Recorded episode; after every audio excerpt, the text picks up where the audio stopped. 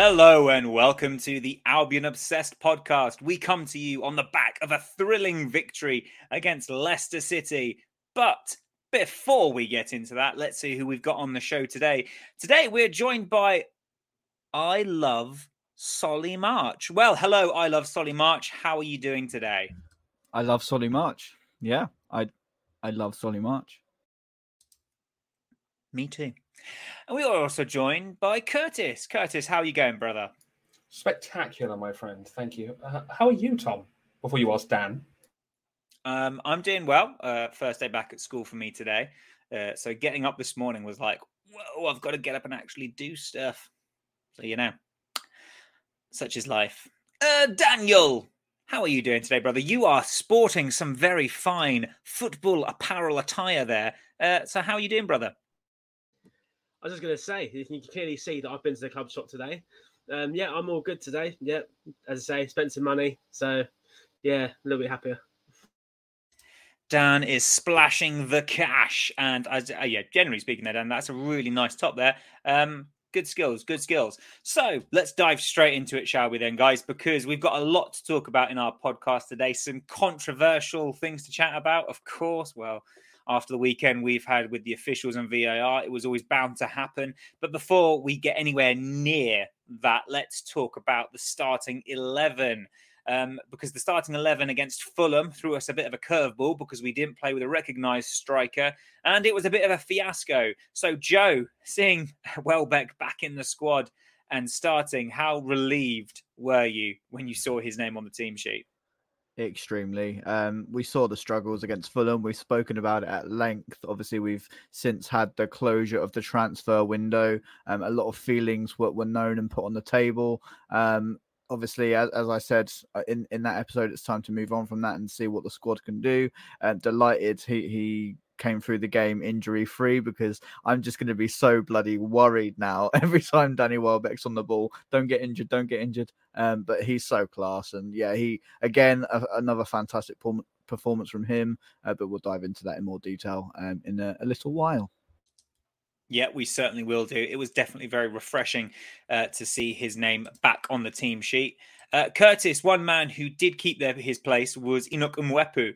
Um, and I put on the group chat and on Twitter before the game that it raised a few eyebrows after his um, um, disappointing performance against Fulham. Uh, we will, of course, talk about his performance um, in the game, which I thought was very good. I'm going to just say that now. Um, but when you saw his name on the team sheet after that disappointing game against Fulham, were you a bit surprised that he had managed to keep his place? Uh, yeah, uh, yeah, to be honest, because he, uh, along with most of the team, were pretty poor. So um, obviously Potter has a lot of, uh, puts a lot of trust in him, and he felt like he could come uh, back out and uh, perform to the best of his abilities. And, you know, he did that. He had a fantastic game. So, um, yeah, I mean, I was surprised, but I'm, I'm glad he was there.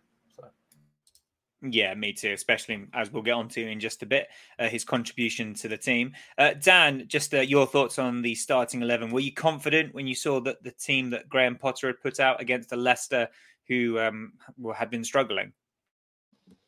I was just happy that, that he uh, has gone for the formation that's worked, because as you can clearly see against uh, Fulham, it didn't work.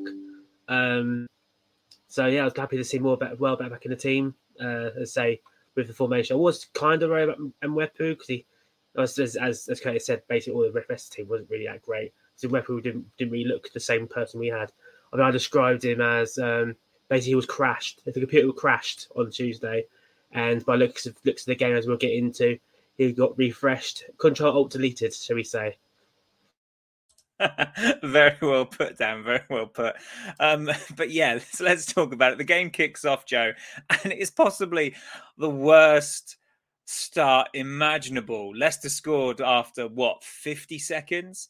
Uh, March was bundled off the ball in the middle of the park. Um, the ball found its way to Daka on the left-hand side. He pulled the ball back to Iheanacho, who taps home from eight yards. Under a minute, Joe. Um, we saw some pretty questionable defending against Fulham. After conceding so early on, did you think there and then that we were going to be in for another long afternoon? Yeah, it's just one of those things where you're like, oh, let's not start like that, because it puts all the pressure back onto us um, to come out at home as well.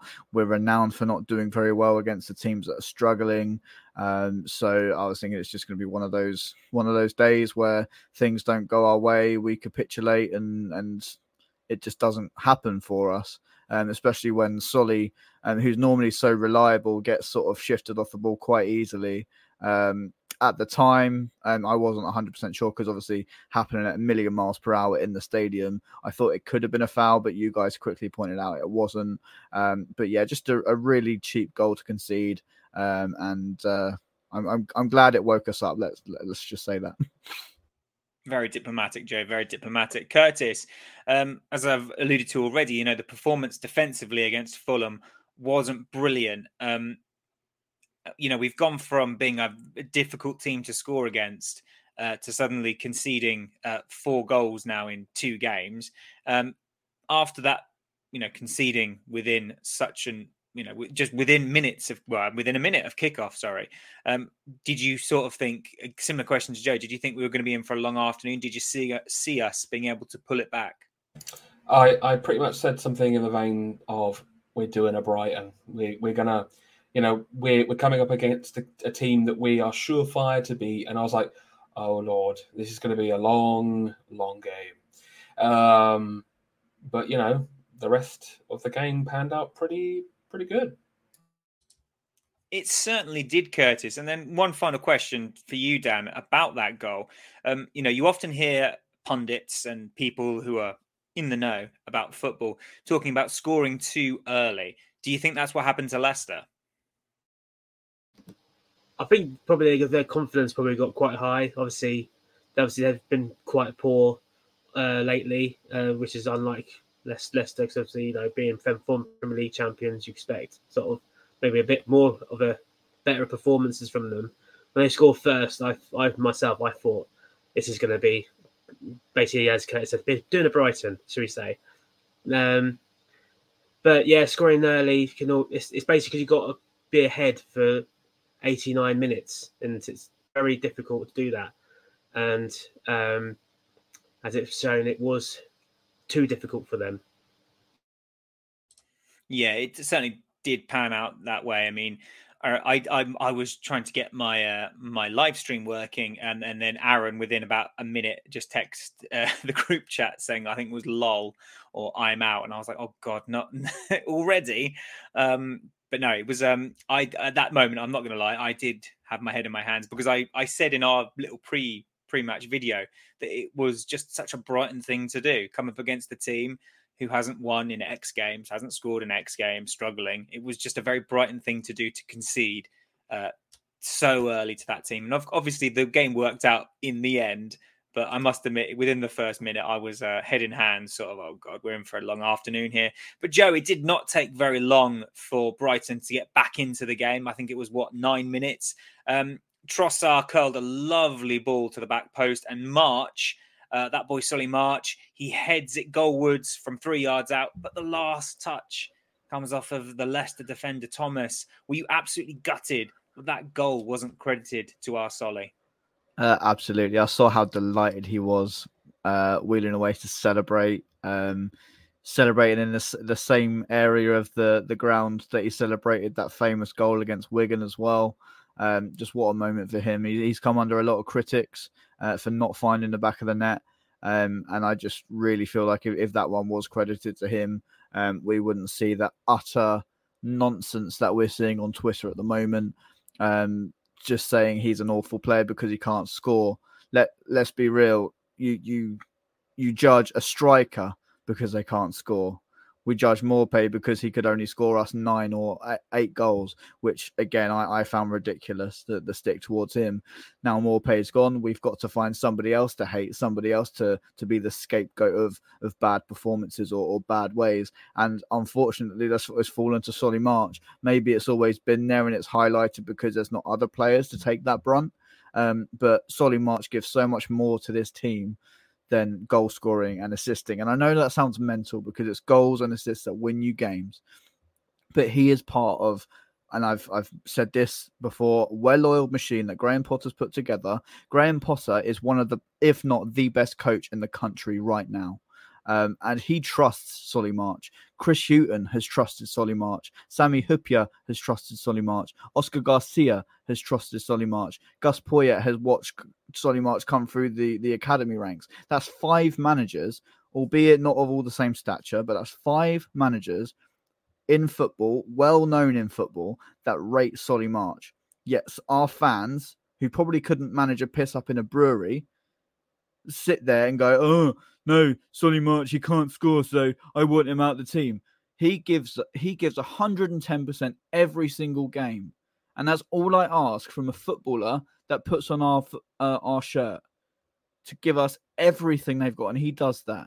Um, and let's talk about the assists for the assists. Let's talk about the work rate. It's just second to none. And for me, he's one of the first names on, on that team sheet at the moment. What a start to the season he's had, and long may it continue. I love Solly March. You should too. Very well said, Joe. Solly March is a criminally underrated player for this team. You know, he hasn't stuck around for, what, ten years? As you say, Joe, he's played under some very good managers, all of whom have rated him. Um, you know, he has been moved around the pitch. Um, he's played in all sorts of different positions. And to my knowledge, he's never complained. He's always put in a shift for this team. And it wasn't that long ago that we were talking about him having an outside chance at making the England squad when he was uh, first playing in that left wing back role, which he did so well. Um, there is certainly an argument to be had that, you know, scoring more goals. But as I've previously said, if he did score more goals, he would be snapped up by, you know, I would say a top six club, but here we are sitting in fourth. Um, he would be scouted and he would be, you know, tipped for, I don't want to say it, but bigger clubs, you know, than us. He is a fantastic player. He is a fantastic player. And it's like you say, Joe, it's now Mopé's gone. Now Gross is putting in performances. We need a new scapegoat. And it's either normally Adam Lallana or Solly March. Before them, it was Mopé and Gross. Before them, you know, going way back, it was Ashley Barnes. It is just the way of fans. You know, fans need a scapegoat. They need to moan at someone. Um, you know, we showed in our Fulham video that we're not afraid to critique players. We're not afraid to call players out and say that performance wasn't good enough. We've already said at the top of the show about Mwepu um, not performing particularly well against Fulham. But look what he did. In uh, I know we're talking about a different player now, but look what Mwepu then did against uh, Leicester. So stop with the agenda nonsense and just get behind the players. Sure, critique a bad performance, but it's like, tell me you haven't watched the first six games without telling me you haven't watched the first six games. Nonsense. Curtis, Solly March, is he one of the first names on your team sheet? Absolutely. The guy has so much passion and and heart, and he, he's just everywhere all the all the time. He's he's so he's so good, man. Like, and yesterday, like I was so happy. You know, when he got when I thought he got the goal, I was like, yes, come on, finally, Jesus. We were saying one of the last two, like it's going to happen, it's going to happen at some point in. And when it was an own goal, I was like, oh no, poor Solly. And then and then I knew after that people would lump stuff on him because you know it's just what people like to do. Um, And it was weird, even after winning five two, just the amount of negative stuff I saw on social media was was ridiculous. I think we could have won five nil and people would have would have still have something to complain about. Just be happy that you're seeing your team winning at home in such a decisive manner, right? Just be there and, yeah, five, five of them, count them five, and en- en- enjoy yourself. Why be so negative all the damn time? Damn. Yeah. But yeah, basically that is my two cents on it. I think, it, correct me if I'm wrong, guys, but I think it's the first time we've scored five goals in a Premier League game. Yeah, um, definitely. Yep.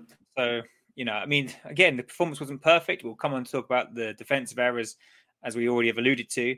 Um, but we've just put five past, a, you know, former Premier League winners, um, past, you know, a Brendan Rodgers side. And let's be honest, I know he's not, things aren't going well at the moment, but you know, he's a good manager, good coach. Um, I do want to yeah. preface something, though. I do think it is quite sad to see where Leicester are headed. I do hope that um, things can be sorted out for them, as they are a good team. They're, they've got uh, good owners and they've got some really good individual players, and I hope it improves for them. And they've got some really nice fans. I follow a lot of Leicester fans, um, and I've got a really good friend that's a Leicester fan um, as well. So, um, and the the leader of Mental Health United, he's also a Leicester fan. He was at the game. Apologies. Um, so yeah, um, they they've got some amazing fans, and uh, yeah, as I repeat what you say, Curtis. I hope that things improve for them. Yep, let's hope so. But. One man we've just mentioned there, Enoch Mwepu, who I was, uh, as I say, definitely raised my eyebrows when I saw him in the team sheet. He was absolutely pivotal, Dan, to the second goal. And it only took us another five minutes to go ahead after drawing level. Uh, Mwepu steals the ball off of Maddison, who was far too casual in possession. And then he's just allowed so much time and space. He gallops forward before laying the ball off to Caicedo, who then powers the ball home. Um, just before we come on to talk about Caicedo, how good, Dan, will it be for Mwepu's confidence, especially after the Fulham game, to get that assist? It'll do a world of good, because um, a anybody who who would have gone out would have panicked, and probably he would have probably took a shot himself, and which would have been the wrong decision. I was watching it um, going going past Caicedo, Caicedo, Caicedo, and then got it to. I was like, oh, here we go, and obviously then it happened. I was. Happy, and obviously, um, to be fair, defending was bad for it as well. And uh, but obviously, we'll come on to that when we talk about it. But yeah, but it'll do great for Mwepu's confidence. As I say, he got Control Alt deleted for this game. He got refreshed, he got restarted. They turned him on and off again, and put him back on. And here he is, great again. They unplugged it and went plugged it back in. He's all good now. Yeah, I want someone out there. I'm not tech savvy. I'm not editing savvy. I want someone out there to the moment where Mwepu gets the ball, I want them to start like that restarting noise. And then as soon as he passes it off to Caicedo, that dun, dun, dun, dun that you get when you uh, turn your computer on or whatever. I think that would be pretty cool. That would make me happy. Um, but no, I thought, as I say, someone tried to get a, like a gotcha moment with me on Twitter because they were like, oh, that aged well. And I was like, yeah, really good. Good skills. Didn't fight it, didn't be like, oh, crap or whatever, because, you know, as I say, we're here to critique where needed and to admit we're wrong when we're needed. Uh, but anyway, less about that and more about the man who scored that second goal in Moises Caicedo. Now, Joe, they say he's come to win the Ballon d'Or. He has taken to the Premier League like a duck to water. How impressed were you with Caicedo's goal and his overall performance? I mean, we, we talk about his performance every week. It's becoming a, a usual thing. Caicedo, ten out of ten every single game, um, maybe except for the Fulham one. But as we've already said, everyone was off the boil then. Um, but oh, what a guy. Um, energy, fantastic.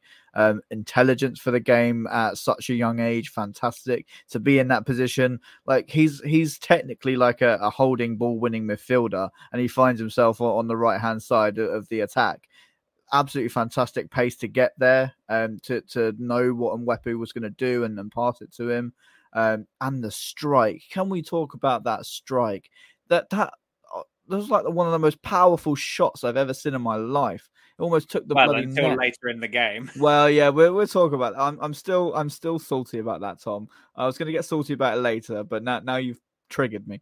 Um, talking about Caicedo, what a strike that was! Um, and I'm sure the net almost came out of the out of the ground. Um, and fantastic for him, six games into to get a goal. Obviously he had a fantastic end to the season last season, got a goal against United. He's going to do his confidence the world of good, um and he's come out as well. I, I saw Richie Mills release an article saying Caicedo doesn't want to leave and he he, he wants to be at Brighton and, and work at Brighton, so long may that continue, and, and let's hope that that loyalty stays with him, because we're the ones that have given him that chance.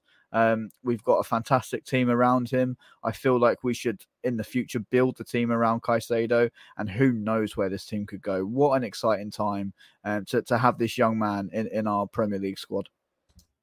Yeah, it's a very exciting time um, to be a Brighton fan. Um, and we'll talk a bit more about that in depth a bit later. Um, really quickly, Curtis, before we talk about Leicester's equaliser, there was a moment um, when it could have all been over, really.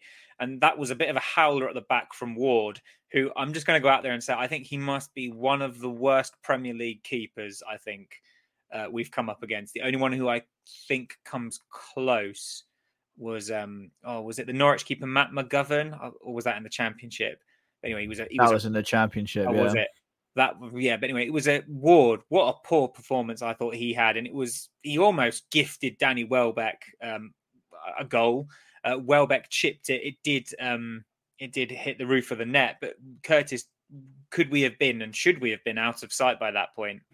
I mean, I'm not going to sit here and slate anyone's performance. I mean, um, but he was bloody terrible, yes. Um, so I think, um, yeah, I, I think if there was... people up that side, maybe Welbeck could have got a ball to someone, but uh, I, I think you've got to give something to Welbeck for even just trying that amazing piece of play there. I mean, it just shows again how how integral he is to to the side. Um, you know, I, I honestly could say this, right? If if Welbeck went a whole season, right, without scoring a single goal, played every game like he does, with, you know, that intensity and holding up the ball, and he's really intelligent, I would be fine with it. Legitimately fine. Yeah, I'd take that. I mean, I don't know if you guys saw it, but before the game, uh, Joel Veltman was talking to Sky Sports and he said um, one of the reasons that Brighton are so hard to score against uh, and to beat is because the press starts with the forwards. And I think you've just hit the nail on the head there, Curtis, because that's exactly what Danny Welbeck did. He started that press. He forced Ward into a mistake. And, you know, it almost cost Leicester um, a third goal before half-time. The man's a menace. We have to address this. He needs to be stopped, but he doesn't. He um, doesn't. Don't stop him, ever. No, but he's he's a menace, and he, he's been so so good in that, that role that he's he's doing. Um, long, long may it continue, Danny Welbeck. Long may it continue. Yeah, if you're in any way superstitious, folks, you know, touch all the wood at your house, you know, cross all your fingers, because... we need to keep this man fit. Danny Welbeck must stay fit. He is the key to our, our one of well, one of the many keys, one of the well-oiled cogs, as Joe says, in the machine that keeps Brighton rumbling on. Dan, unfortunately, though, Leicester did equalise before half-time. It was a bit of a calamitous, uh, you know, mix-up, really. Webster, long ball out, um, lands at the feet of a Leicester player. Then a simple ball over the top from Tielemans, which catches out Dunk, uh, who has been, you know, pretty stellar so far this season. And Daka controls it, slots it past Sanchez. Um, I don't know if you were at the game last season, but did it remind you of what happened against Villa? Simple long ball over the top and bang, we concede. See, now I can't remember that, but obviously I'll, I'll just go by what I, what I saw. Um I, I sort of, when I looked at it, I was at the replays, I sort of was like, well, Dunk clearly was just ball watching, not really keeping an eye on anything behind him. And obviously, when he tried to go for the ball, it just sort of fell. And, and it sort of, and as you see, he didn't get back up either, so he knew that basically was it. Um, it was unfortunate to happen, but, you know, it's one of those things that, that just happens sometimes. It was a nice ball, just, you know, I will, I will say that. It was a good good ball, as he it did catch Dunk out, and then... unfortunately for us, it was a goal, come out for it, and obviously now it's level. But, uh, you know, we just have to try try again and uh, get back another goal, and which we obviously did, which we'll get on to. Yeah, we did. We did. We certainly did crack on. I think I was, you know, I was really disappointed to concede another relatively sloppy goal. As I say, it had shades of last season's Aston Villa defeat on it uh, with a long ball over the top, which caught our defenders out a few times last season. And it was just a shame that, as you say, Dan, that Lewis Dunk didn't deal with the ball. Um, it caught him out. And, you know, it was a fair fair play to Leicester because it was a good goal. They've obviously um, they've, they've obviously spotted uh, a weakness in our defence, which I highlighted in our group chat um, at half-time, which we'll talk about now. Um, there was no changes um, going into the second half. I was on the group chat saying that I wanted to see us go to a back four because I thought Dunk was a bit isolated in the centre. There was a quite a few gaps in between the back three, which I thought would be exploited by the likes of Jamie Vardy when he came on. Um, thankfully, Graham Potter didn't listen to me, and he listened to himself, because Graham Potter, it turns out, is actually, he knows more about football than, than me. Who would have thought it? Um, but no changes were made at half time. Um, and Webster very quickly, in my mind at least, um, made up for that relatively uh, poor ball. Um, and he went on a mazy run through the middle of the pitch. He slalomed between Leicester players. And then he was eventually brought down five yards outside the box. Just before we talk about what happened next, Joe, um, how how nice was it to see Webster make one of those, um, you know, quintessential Webster runs? Yeah, um, it's something that we've seen and, and highlighted before about Webster's game, about what he can bring to the side. Um, and it was, was brilliant to, to see him um do that, um and it's won us a free kick, so I'm sure Graham Potter was was really happy with him that, that he gets us up the pitch that way. Um he's a big lad, no one's going to tackle him, um so yeah, it's, it's um it, it was a good piece of intelligence from from Webster to see the gap um and just burst into it and, and win us that free kick. Now, folks at home, if you've watched the game, you know what's coming next. Now, the weekend was littered with controversial V A R decisions, and our game against Leicester was no different. Um, we had the free kick. Gross's free kick is put into the box, and it's partly cleared, but then the ball falls to Mac Allister twenty-five yards out, and he hammers absolutely thunder bastard of a shot into the top corner. Goal of the season right there. I yeah, goal of the season. What a goal. But it's chalked off for offside. Took four minutes. Four minutes. Curtis, in your opinion, based on what we know now, based on all the replays that we've seen, now that we're no longer in the heat of the moment, was that the right call? Well, first things first, I hope they managed to uh, get the actual goalposts from Eastbourne, because that's where the ball took took it, because that was ridiculous. It's such a shame that it was chalked off, because the power he got on that, oh, that would have been probably up there with like one of the greatest goals at the Amex, period, I think.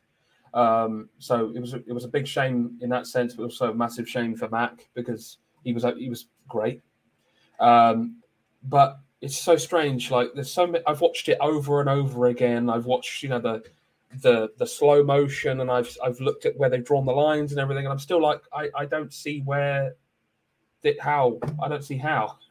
Still, if one of you could maybe explain it to me, then I would appreciate it. I mean, yeah, I'll sure I'll give it a go. Um, so actually, I'll, I won't give it a go, because actually, Dan, you you messaged the group chat just before we came on air about uh, that ref, ref watch or whatever it's called. Uh, do you want to just explain uh, to the viewers what they said this morning? So basically, um, so the I'll, I'll explain what ref watch is. Basically, they have Dermot, who's a former referee, um, to come on Sky Sports News during the football show on a Monday to basically talk about V A R, basically, and decisions, what should have been and whatever. So with our game, they looked at it, um, and he said basically that it was offside due to, obviously, when they did the lines, that obviously it took ages to try and determine where the, the Leicester player was and where the Brighton player was, which I don't understand anyway, but okay. And then he said um, the next thing they've got to look at is if the overhead kick um, impeded the, the ability of the, of the defender to head the ball away. And in his mind, it, it, it did. Um, that's why he went to the monitor, which I was puzzled with, because I was thinking it's an offside. If you're looking for an offside, basically they tell you it's an offside and you you go for it.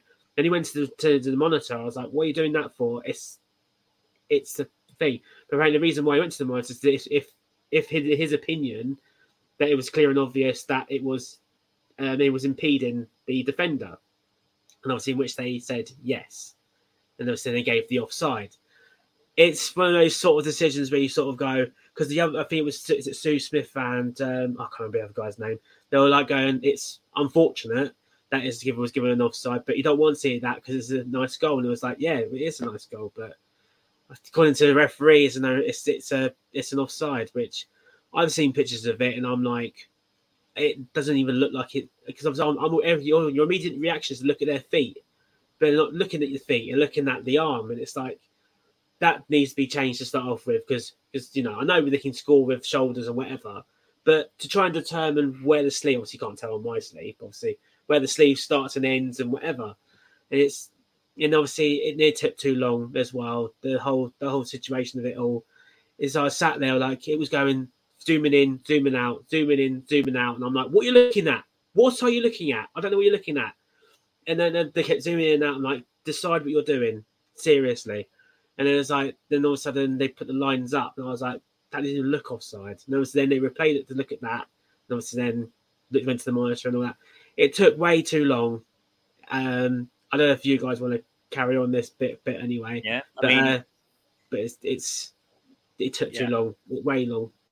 Joe, if it takes four minutes to chalk a goal off for offside, if it takes all that time to draw the lines to, to see, and if it's then a subjective decision anyway, does that fall into the realms of clear and obvious error?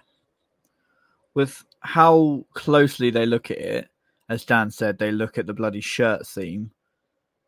It's never, ever, ever going to be clear and obvious. Never. When they measure it by a millimetre. So a player's getting impeded because he wears an extra large shirt and the other player wears a, a, a large shirt. Is, is that seriously what the referees and what V A R are trying to tell me they're working off of because somebody's shirt seam is a little bit bigger than the other one? It's absolutely ridiculous. I don't whether it's the right decision or not, because there's so much controversy about it and so many different opinions. Whether it's the right decision or not, the fact that it took four minutes to come to that decision is an absolute joke. We're sat in the stadium. I believe I was the only one at the stadium out of us four. We're sat in the stadium. We've got no idea what's going on. Absolutely no idea. Somebody said, oh, that I think they might be looking at an offside. And then, as you say, Dan, why is he going to the monitor to look at an offside? There is no transparency at all. Why are we fans left completely in the dark about what's going on at our football club's game? That they should take some serious pointers from rugby and have the referees microphoned so they can take some bloody responsibility for the complete incompetency that they continue to show week in, week out, and it has to be invested. We've spoken about the, the t- decisions at the other games as well. What an absolute joke of a weekend it's been for V A R. As I say, I, whether it's the right decision or not for us, yes, it's taken away a, a fantastic goal for Alexis Mac Allister. May, maybe it, it did impede the, the Leicester player, but it's taken four bloody minutes. It's not good enough. No, and if it's offside, that is not a, that that is an objective, right or wrong, as it were. It's not subjective. So, as you say, why on earth was the ref sent over to the to the monitor? It was either yeah, that's offside. You got to chalk it off. There should be no. We'll go over to the monitor. That's n- because that's not clear and obvious.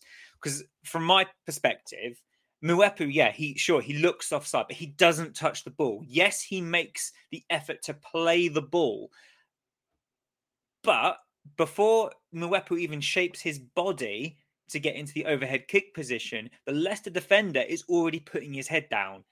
So he hasn't impeded the defender. He hasn't changed the defender's mind. Nothing Mwepu has done has impacted the Leicester City defender's ability to clear the ball, which means that it's purely subjective, which means it's not a clear and obvious error. And if it takes four minutes to decide, that is not clear and obvious, and that is not in the remit of V A R. Curtis? Yeah, can, yeah, just just quick, quickly as well, what makes me angry about it is all this extra time that it takes to do these things. Is that it's time that's going to be added on at the end of the game, which could cost a, a team three points, you, you know? And, and I, I, would, I would hate for that to happen to, to, to anyone, you know? Would be so horrible. Somebody, somebody made a suggestion. Sorry, Tom, just before you, um, somebody made a suggestion that it, it should. Again, I'm I'm bringing rugby into it. A lot of people won't like me for this because rugby is a posh man's game or whatever. Um, I love rugby personally. Um, rug, the rugby clock stops when the ball goes out of play or when the referee's making a decision. That should. Ha- I think football should. The, the the length of the game should be shortened, and the clock should stop. Um, and I think we sh- we would see a, a much fairer, and then and then time wasting goes away as well, because everyone would have the same fair amount of time um, to win the game or, or get the points, and, and that wouldn't that wouldn't even be in the conversation. Yeah. time time wasting would stop giving a team an advantage. What I was going to ask you, Curtis, is do you think, uh, as Cam, our friend Cam on Twitter suggested, do you think there should be a time limit of, say, a minute? And if the officials cannot make a decision uh, within that time limit, that the original decision should stand? Absolutely. Absolutely, yeah, I can completely, because it's just frustrating enough not knowing what's going on, like, in, anyway. And like when you're at the stadium, all you've got is checking for possible offside, checking for possible fa- Come on, man, just, just, just give us, give us something at least, you know. Um, but yeah, I totally, I totally agree with that. That there should definitely be a time limit to these things, because four minutes it- is ridiculous. Yeah, it uh, so is. And like it, it, it lingers on to the fans that are in the stadium as well, because when we scored the third goal, the guy in front of me, he turned around to us and he was like, don't celebrate, V A R might rule it out. And he he on, he didn't celebrate Trossard's goal, which we'll come on to in a minute. And I just find that absolutely sickening.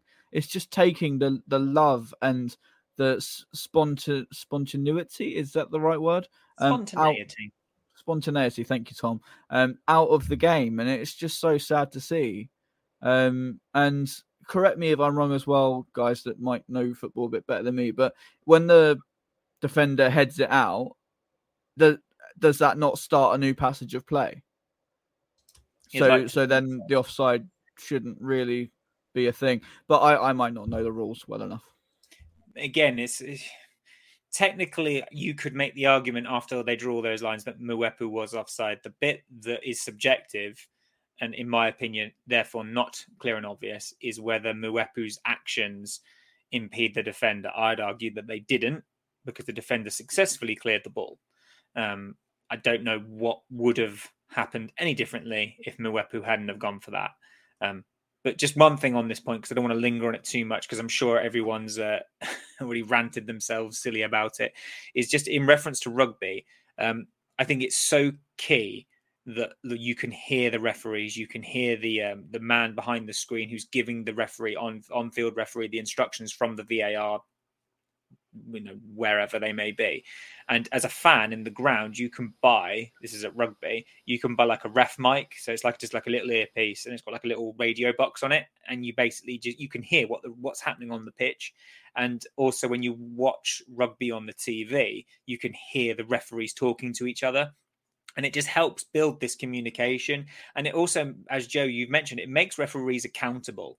You know, we expect players and managers to come out after a game and justify decisions, justify formations, justify performances. Why aren't the referees doing that? Are they so scared of any and all scrutiny that they just hide themselves away? And any time that a manager or a coach so much as thinks about criticizing them, they're fined. That's not how a sport works. Your referees are not infallible. There's a reason that hardly any British referees go to major tournaments. It's because the standard of refereeing is not good enough in this country. And V A R and the officiating behind it has had a shocking weekend. And in my opinion, I would rather have a few odd games where we as Brighton fans get goals ruled out that I later go, oh, that shouldn't have been ruled out. Or, you know, other teams get a lucky goal that should have been offside, than have this system in place that stops fans celebrating goals in the stadium. It's ridiculous. It needs to be scrapped, or it needs such a huge overhaul um, that it, it doesn't look like it does currently, because in its current guise, it's not fit for purpose. Um, and I'm not going to talk about it anymore yet. Whew, that felt quite cathartic. I quite enjoyed that. Um, anyway, so let's move on and talk about an actual goal. Um, We start start to see uh, Karim Mitoma uh, warming up, um, and it looks like he's about to come on. But just before he can get onto the pitch, Trossard scores moments before. Veltman Bloody was... selfish Trossard. I know, right? I wanted, I wanted to see Mitoma. Uh, Veltman wins the ball off Daka, thirty-five yards out from Leicester's goal. Then Mac Allister pounces on the loose ball. He knocks it to the assist king, Pascal Gross, who pokes it through to Trossard, who puts it past Ward. What a lovely goal it was, and what a lovely build-up play. Dan, what was your opinion on the goal? Fairly decent goal. Um, say it was uh, very, very good, good play, uh, especially after that whole such a shambles as well. Easy heads could drop, easy heads can can just get frustrated and just your head can just just drop. Obviously, not no probably Graham probably was on the sidelines and Dunkey was probably telling him, look, keep your heads. We can we can do this. Try and do this without V A R. And luckily, we didn't need it for this one. Because even though I just sort of, I, I was when I was watching it, I did sort of thought, well, oh, he, he better not be offside. Because I sort of sitting and looking at it, it looks like a top offside. Please don't be offside. And luckily, it wasn't. So I was happy that that we they got the, the goal that that V A R couldn't get rid of. Luckily, take that V A R, you bastard, um, Joe. I've often come on this podcast, and I've often said that Leo, Leonardo Trossard, he. You know, he drifts in and out of games, that I'd rather play Solly March. Um, do you think Leo is underrated, or is he simply one of those players that can drift in and out of games and then produce a moment of magic? Uh, he's he's wonderful. I absolutely love him. Um, we're so lucky to have a player like him that, that turns up in those big moments, doesn't get flustered. You can put him through on goal, one-on-one with the keeper. Nine times out of ten, he's he's going to score whichever way he, he tries to score. We saw the lovely chip last season against Brentford, um, which obviously any other player might have sort of uh, got a bit flustered and, and, and missed the target. But just what a player to have. And let's, let's tie him down on, on a new deal, because this is a guy that, again, we, we can build around him for the future. I mean, he can be a real focal point in our attack for, through through whether that be left wing back, because he plays there really well. Um, a lot of fans don't like it, but he could operate with maybe a stronger striker like Danny Welbeck in, in the cent- central areas, or come off the, the, the left-hand side um, like in, in a winger's position. Um, and, and the technique that that boy has got, obviously we'll get onto the penalty in a minute, but some of the skill moves, the confidence that guy has at the moment is just unreal. And he, he's had that confidence ever since coming back from Belgium uh, on, on uh, international duty. And, and long may that continue. And exactly, exactly that. Um, we, we just love it. And I, as I say, let's get him on a new deal. And yeah, si- sign him up bright and just give him, give him a blank check. Tell him to write whatever number he likes um, and keep him at this football club. Yeah, it's Leo's sightseeing tour, isn't it? Let's be honest. He's um he's made a really fantastic start to the season. And Curtis, he was instrumental in in the fourth goal, uh, in that he burst into the box. Beautiful, beautiful bit of skill. He made Ndidi look like a League Two player there. Um, Ndidi can do nothing apart from bring him down. I mean, let's just talk about that skill, Curtis, before we talk about the penalty. I mean, just how good was that? Ndidi, more like mm, terrible, really just fantastic from Trossard there. Just sort of a little weave around him like that and just inviting the... Fa- oh, beautiful. More of that, please. Um, but yeah, again, I, I always say this in the group chat and whatnot. He he has these times where he doesn't show up and he's a bit of a ghost. Um, but as of late, I think he's been really, really good, really consistent. Um, so again, long may that continue, because when he's on, he's... I think one of the best, like one of the best. And then who should step up to take that penalty than Alexis Mac Allister? Dan, it was Alexis's time to put the wrongs of V A R behind him and, you know, and do a goal, as it were. Um, just before we talk about, you know, a bit the penalty, I guess, I mean, how much, I don't know, courage is perhaps the wrong word, but you've got to have you've got to have pretty stern. You you've got to be made of sorry of pretty stern stuff after having the disappointment of scoring probably one of the best goals you'd probably ever score in your career, uh, chalked off. I mean, you've got to be you've got to be pretty ballsy to then step up to the to the penalty spot and put that in, don't you think? I just referred to the uh, Wolves away game last season when he missed the first penalty. And then he and he stepped up again to take the second one and then score it perfectly. You know, he obviously has the confidence in himself to carry on trying, which is great to see. Because, you know, a lot of people always say heads can drop, especially when you just scored the probably one of the best goals probably in the in the whole season. Or even that is as as one of you said, um, the whole in the whole it's the um, time at the Amex, you know, um, for then to say, right, I'm going to take the penalty and take the penalty, then obviously score it very, very, very well as well. Um, yeah, it does does take a lot of courage. You know, I probably many other people with their heads would have dropped after that, seeing that their best goal probably they're ever going to score in their life.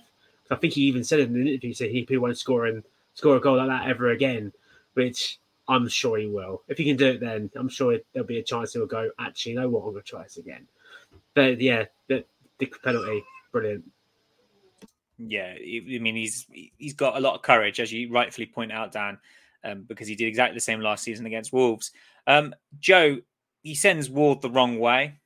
Were you confident then that the game was put to bed? Confident. A Brighton fan, confident that we're we're two goals up and, and we, we might win a game in, in in a in a healthy, happy way. Um, I mean, I'm I'm getting more confident in this team, this Brighton team, that when we go a couple of goals ahead, that we we're going to see the game up because our game management is is wonderful. It, I I think Graham's got them really really well drilled. Um, what a penalty from Mac Allister again. The, the confidence of the guy is. is top notch. Um, the the mentality, fantastic. Um, and he's an- another one that we need to sign and, and get tied down on a new deal. Um, because I, I think this guy could go uh, right to the, the very top of, of football. Um, and and be a real focal point for, for any team in, in the country or even in Europe. So um, he's a guy that we've really got to keep hold of. Um, and realise his potential. Um, first few games of the season in the new holding midfield role, he's just found himself a new lease of life. Um, and I know it's not the same position, but Lionel who? Yeah, the Argentinian number ten. I mean, it's worth mentioning. Like, I think it was against was it against Man United or West Ham? I think yeah, it was West Ham. Uh, Bissouma came off at half time, and Mac Allister slotted into the deep role, and he just looked phenomenal. And he's oh, looked. And can I just say, he's got a bloody wonderful smile, Alexis Mac Allister. I love his smile. It's so infectious and it makes me all happy inside. So, he's Alexis, just really I love neat. Him.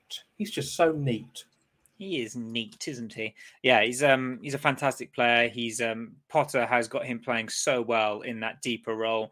Um, and the partnership that he has with Caicedo is is really excellent. And if those two can stay fit, Um, you know, our midfield is going to look really strong. Um, I'm not going to dwell on this too much. So um, I just want to talk a little bit about an, another incident involving V A R or no V A R, as the case may be, is that I thought that we should have had another penalty. Maddison lunged in on Mwepu um, and it wasn't even reviewed, to my knowledge. I don't think it was even reviewed.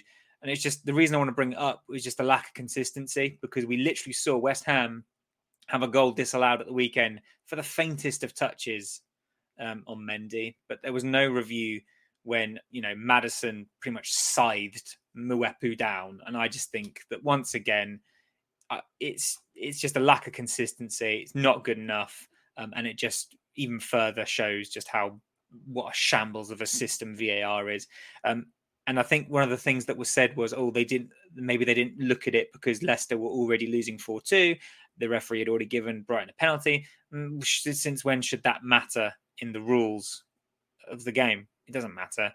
Uh, well, it shouldn't matter. But apparently it was uh, enough to make them think twice about reviewing it. And I just wanted to mention that. I'm not going to get into a debate about it or discussion, but I did think that it was appalling. Um, Curtis. Um, last thing we're going to chat about, like main event stuff, I suppose, is when Mwepu, uh, Mwepu, Alexis scored a rocket of a free kick.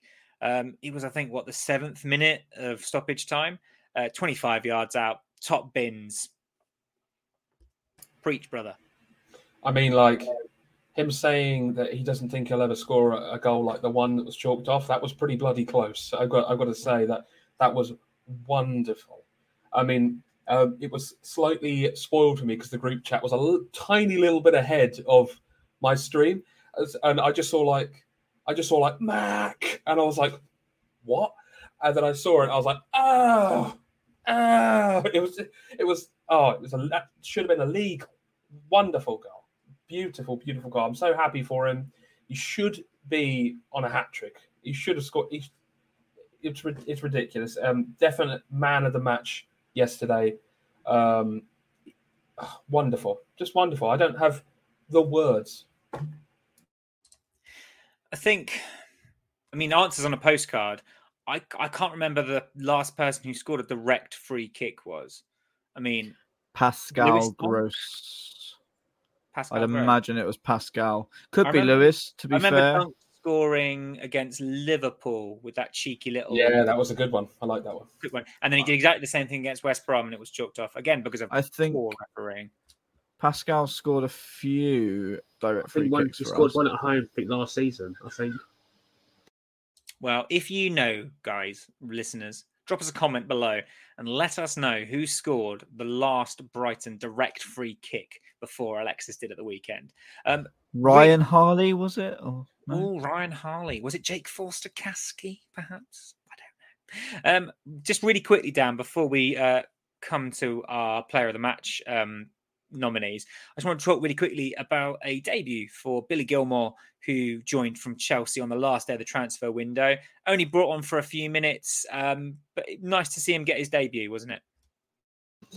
Yeah, it's nice to see him get on the pitch. Um, obviously, it's nice to get a debut when, you, when your team's already winning because there's not, a lot less pressure on you to do to do something. But um, but yeah, it's good to see him. And uh, I just want to remark on the the the, um, the announcement of the transfer. Can I say that was top notch? Because I was disappointed that they weren't going to do it. And uh, when he did it, I literally was like, yes, that looks brilliant, brilliant. I was just like, like I had to do a Happy Gilmore reference in there. I'm glad I did. And uh, yeah, and yeah, let's say, good to see him seeing his debut. Hopefully we see him a bit more. And uh, in the fe- future, which which probably won't be until the cup game because I wouldn't put him in right now. But but yeah, it's nice to get to see him get his debut. Most definitely. And another man who made it onto the pitch, Joe, was uh, Dennis Undav. Now, you know, I, you know, I'm going to hold my hands up and say that, you know, I was not critical of Dennis Undav, but I was questioning his uh, the impact he could have on this team, high-flying Brighton team. Uh, but what did you make of his brief cameo, cameo at the weekend? I think it was a great moment for him to come on and to get some Premier League experience uh, against uh, a Leicester team that were, were getting beaten four two. Um, and yeah, I, I just thought it was, was really good showing from him, really physical. Um, I thought he got himself into some really decent positions. Um, and, and I think we can expect a lot more from him. So yeah, I'm, I'm excited to see what more, more he can do with more, more football. I've already said before that obviously he, he needs more game time and people need to give him a chance. Um, so yeah, let, let's see what he can do. And he's got a great opportunity as well to hopefully start at Arsenal in the in the Carabao Cup and just test himself against the, the level of, of opposition that he's going to be playing against. Most definitely. So let's uh, let's have at it then, guys. Player of the match, Joe. I'm going to come to you first, mate. Uh, who caught your eye?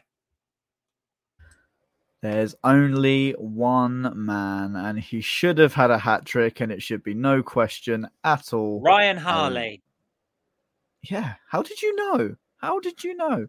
Um, talking of players from the past, I saw Steve Sidwell and Bobby Zamora, which was bloody amazing. All right, um, rub it in, so, Joe. Yeah, I'm just gonna hell. just gonna rub that in, and I'll, I'll I've posted the selfies about five times because I love it. Um, but no, Alexis Mac Allister, um, what a game from him. As as we said, he should have had a hat trick, and yeah, bloody beautiful. I love that Argentinian Scotsman because he's sort of half Scottish. I thought you loved Solly March, Joe. What? You can't. I love. I love this whole team. Yeah, I think. I think it's really worth saying once again. There were some fantastic performances out there, but once again, we showed that we are. Where there is no big egos in this club. There are no big names. This team. I mean, before before the game. Uh, some of the pundits on Sky Sports were saying, "Oh, Leicester have got a better team. Blah blah blah blah. They should be winning this." I don't think, I, I mean, I'm very biased and I don't watch loads and loads of Premier League football. But when I see us come up against other teams, I very rarely see a team that is as well glued together as ours. Most teams will have a big name here, a big name there, and that will be what wins them the game. But for us, we've just got such a team unity, a team spirit. And I mean, Curtis, who was your man of the match? I mean, it's kind of obvious. Um, it's obviously Mac. Ryan but... Harley. Yay. No, but it's obviously Mac. But um, again, there were a, you know a couple of players who, who played incredibly well. Yeah, yesterday. Um, I thought you know Trossard had a, had a really good game as well. Um, but you know it's got to go to Mac for his just his passion, the fire he had, and the three goals that he scored. Um, but Mac, yes. So, Dan, are you going to make it a hat trick? Are you two going to vote for Ryan Harley as your man of the match? Drum roll, please. Of course, of course, it's going to be a hat trick for the, the should-be hat trick boy. You know, um, I even said in the group chat I was presented, oh, he's on, he's, he's got his hat trick, and I also remembered, oh yeah, that one was chalked off, wasn't it? Oh, never mind. But yeah, Mac Allister, unplayable. Um, yeah, that's about it. I yeah, was about I to think... say, Tom, sorry, just before you go on, I was about to say when you were saying about teams underestimating us. I know I keep butting in, don't I? How how dare I do that on a podcast? um, no, I, I was about to say it's it's about time that people stop underestimating us, but actually, maybe not, because continue to do so. We'll c- carry on proving you wrong. Um, and who knows, we could even get European football. Let's not get too carried away, Joe. Shut up. But it could happen. Let's break that barrier. Teams have done it before. We can do it. This team, and yesterday showed this team are unbelievable and unplayable at times. Um, so long may it continue. Guys, have you seen that that recent report? It basically says we're massive. I don't know if you've you've seen it. Have you? Are we bigger than Todd Miller's hair? Uh, hold on. Yes, much bigger. Fantastic. Um, I think in terms of my player of the match, I mean, yeah, Mac Allister, because he was phenomenal. But I'm also going to give out um, a shout out to Mwepu, because I was really, I did not expect um, him to put in such a, I mean, albeit a bit quiet, but, you know, he, he was very professional. He did the, the, the easy things, the easy things like, you know, he did things well. He kept it simple. And after the game against Fulham, which I was very critical of him for, you know, I think, you know, I have to give him a shout out because I thought he did really, really well.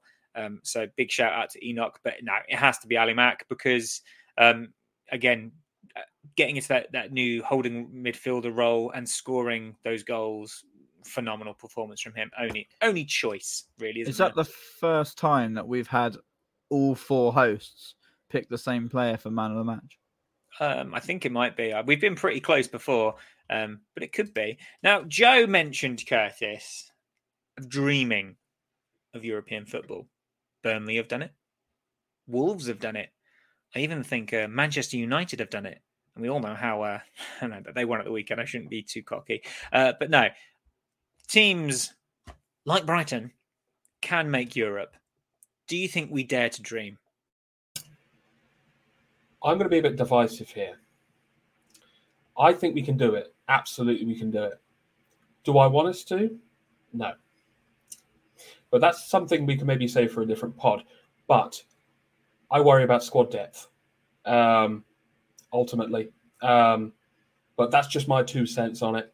Uh, and I've worried about that for a while. But I know, obviously, if you get into those places, more money comes in and then we can get more players in. I understand that. Um, would I like to see us play European football? Absolutely. I'd love to see it, but I worry. So, yeah, we'll. Um, I think we can save that for another pod. Maybe if we're still rocking, uh, you know, the top six aspirations towards the end of the season, we'll we can dive into it then. Uh, Dan, your thoughts on it, please. I mean, obviously, we need to. You know, we are only what six games into the season, uh, but we're mixing it up. You know, we're we're we're fourth. Um, You know, we've got like the top six sandwich. We've got like three above us, three below us. Um, and there we are, just rocking in the middle, having a lovely time. Do you think that Brighton could push on this season? Everyone was tipping Newcastle to do it. Why not Brighton? See, I I, I agree. Obviously, no, I, I I think we could probably do it. Um, I want us to do it. But um, I've, I, my, my worry is slightly different. It's the Burnley thing.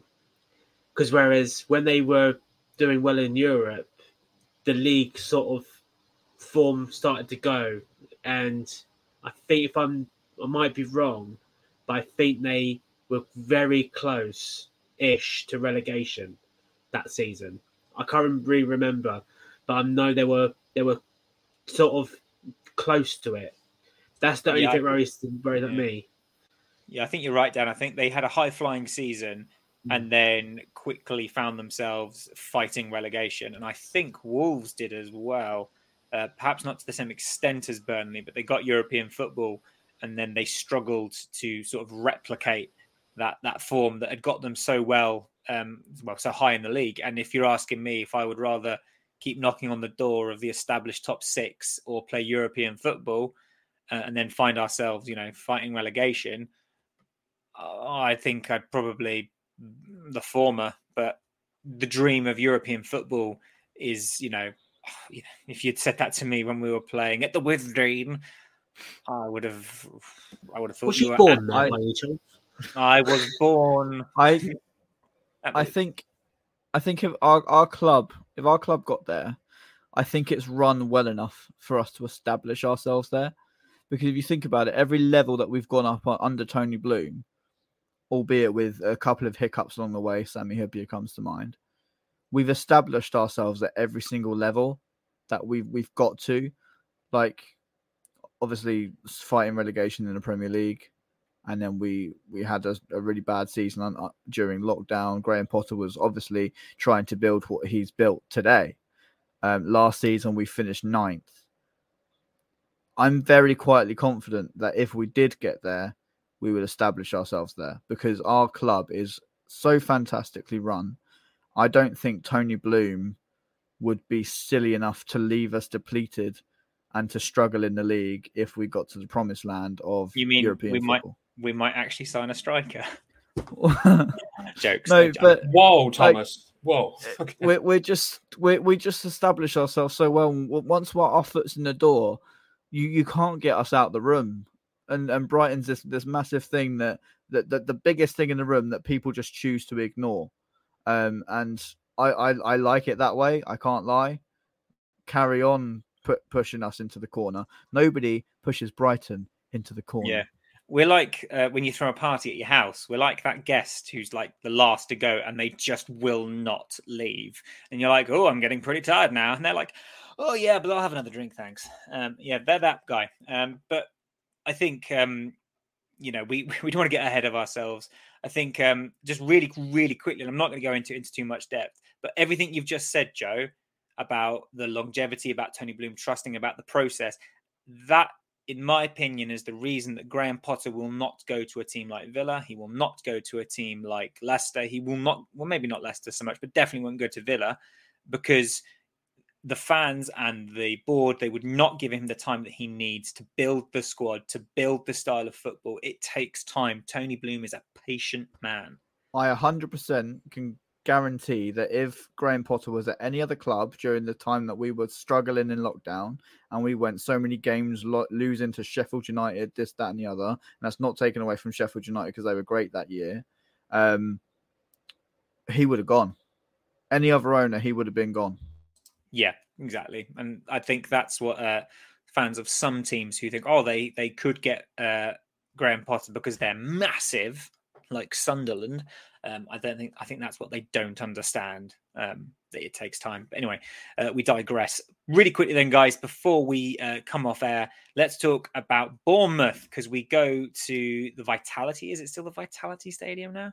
I lose track. The Bournemouth Stadium. Uh, we go there. Um, to, to to play Bournemouth, plucky little Bournemouth, um, who have had a, a pretty rough start. They've recently just departed uh, with Scott Parker, the manager there, um, after a nine nil thrashing to Liverpool. They did manage to get a draw against Forest, I believe, at the weekend. So they're back sort of at it. They didn't. Oh, they, I thought they, they, drew. They won three two, yeah. Mm. Ah, well, that shows me that I don't know as much as I think I know. So they, they've got off the back of a win against Forest. Uh, Joe, score predictions, please. How do you think the game's going to go? Bournemouth four, Brighton. No, I'm joking. Um, yeah, it's going to be another really tough test for us. Um, it's the the same. I, I feel the same way as I did before the Fulham game. This is a newly promoted side. We come off just come off a, a, a win in the Premier League. Um, I'm not sure if it was their first win Um, of the season. I believe, did they win against Aston Villa as well? Um, that might have been them. Again, yeah, they won the first um, game of the season, right. I think. So yeah, no, they've they've got something about them for sure. Um, obviously, just sacked their manager. Um, they'll be wanting to prove themselves to whoever it is that comes in next, and and the interim that they have at, at the time. Um, so it's going to be a really no- another really tough test. Um, and I, I really wouldn't be surprised to see us um, draw the game.